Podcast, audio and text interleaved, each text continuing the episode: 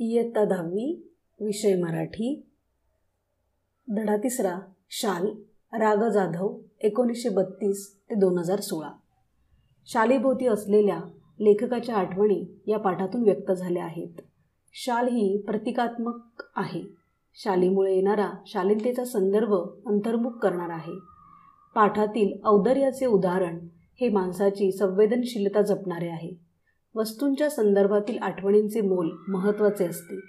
कोणत्याही निर्जीव वस्तूशी निगडीत असलेले संदर्भ मानवी भावना तरळ ठेवतात. वस्तूशी निगडीत कोणतीही आठवण असो अथवा प्रसंग त्याचे मानवी संदर्भच सर्वार्थाने महत्त्वाचे ठरतात. एकदा मी पु ल देशपांडे यांच्याकडे काही एक निमित्ताने गेलो होतो. काम झाल्यावर मी निघण्याच्या बेतात होतो तेवढंच सुनीताबाईंनी मला थांबवले व विचारले तुम्हाला शाल दिली तर चालेल काय? मी एका पायावर हो म्हटले. पु ल व सुनीताबाई यांनी मला शाल द्यावी हा मला मोठा गौरव वाटला. ती शाल मी माझ्या खोलीतल्या सुटकेसमध्ये ठेवून दिली. वापरली मात्र कधीच नाही. पुढे वाईला विश्वकोशाचा अध्यक्ष म्हणून मी गेलो. तिथे नदीकाठच्या प्राज्ञ पाठशाळेच्या खोलीत मी राहत असे. खोलीच्या दक्षिणेकडील खिडक्या कृष्णा नदीच्या चिंचोळ्या प्रवाहावर होत्या. थंडीच्या दिवसात एक बाई माझ्या खिडकीखालील घाटाच्या छोट्या तटावर तिचे छोटे मूल एका टोपलीत ठेवून मासे पकडण्याच्या उद्योगात होती. तिचे बाळ कडाक्याच्या थंडीने गुडकुडत होतं पण आई तिकडे बघतही नव्हती. मला मात्र राहावले नाही. मी सुटकेसमधील पुलकीत शाल काढली. पाच पन्नास रुपयांच्या नोटा काढल्या व त्या बाईला हाक मारली. खिडकीतून ते सर्व खाली दिले आणि म्हटले त्या बाळाला अधिक शालीत गुंडाळ आणि मग मासे मारत बैस. या घटनेची ऊब पुलकित शालीच्या उभेपेक्षा अधिक होती. कविवर्य नारायण सुर्वे खूप सभा संमेलने गाजवत. पुढे ते साहित्य संमेलनाचे अध्यक्षही झाले. परिणामत त्यांच्या कार्यक्रमांना अहोरात्र भरतीच असे. प्रत्येक कार्यक्रमात सन्मानाची शाल व श्रीफळ त्यांना मिळत राही. एकदा ते मला म्हणाले या शाली घेऊन घेऊन मी आता शालीन बनू लागलो आहे. त्यांच्या बोलण्यातील उपरोधिक खोच माझ्या नव्हे तर कोणाच्याही सहजपणे लक्षात येणारी होती. शाल व शालीनता याचा संबंध काय? खरे तर खरीखुरी शालीनता शालीविना शोभते. सुर्वे मुळातच शालीन. शालींच्या वर्षावाखाली त्यांची शालीनता कधी हरवली नाही कधी क्षीणही झाली नाही.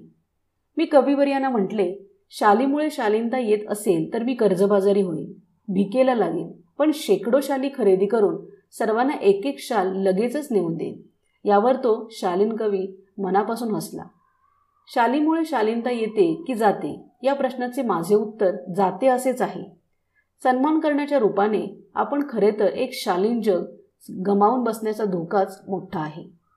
मी दोन हजार चार साली मराठी साहित्य संमेलनाचा बिनविरोध अध्यक्ष झालो. तत्कालीन एक दोन वर्षात माझ्यावर शालींचा वर्षाव झाला. एवढ्या शाली जमत गेल्या की माझ्या आठ बाय सहाच्या खोलीत त्यांना ठेवणे शक्य नव्हते.